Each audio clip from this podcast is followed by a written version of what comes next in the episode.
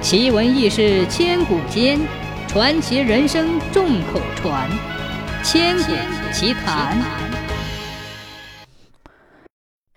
明朝的时候，有一个姓苏的书生去金陵参加考试，路过苏迁的时候，在一片山清水秀的山林中碰到了三位秀才，他们正在山林中摆上酒席，高谈阔论，开怀畅饮。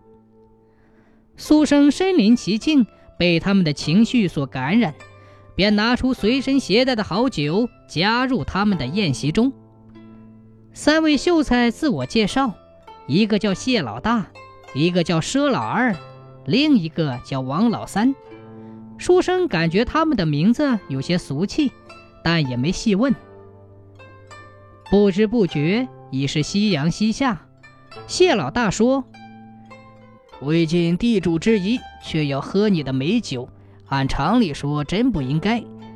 我们的居所离此不远，如蒙不弃，今晚可住在那里。佘老二和王老三一块起来，拉着他的袖子，一块朝一座山峰走去。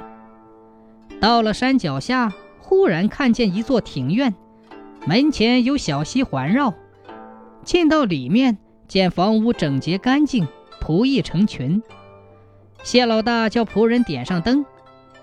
王老三说：“昔日以文会友，现在离考试期限不远了，不能白白浪费了这大好时光，请允许我拟四个题目，各抓一题，文章写成之后再喝酒，怎么样？”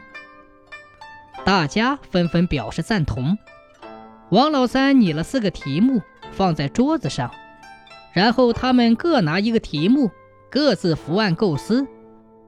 二更未完，都已完成了作答，彼此传看。苏生看了那三个人的文章，大为仰慕，就抄了下来，收藏了起来。那三个人拿出好酒，继续开怀畅饮。苏生不知不觉喝醉了，因喝醉了酒，连鞋子和衣服都没脱，穿着衣服便睡了觉。等他第二天醒来，太阳已经老高了。四面一看，并没有什么庭院。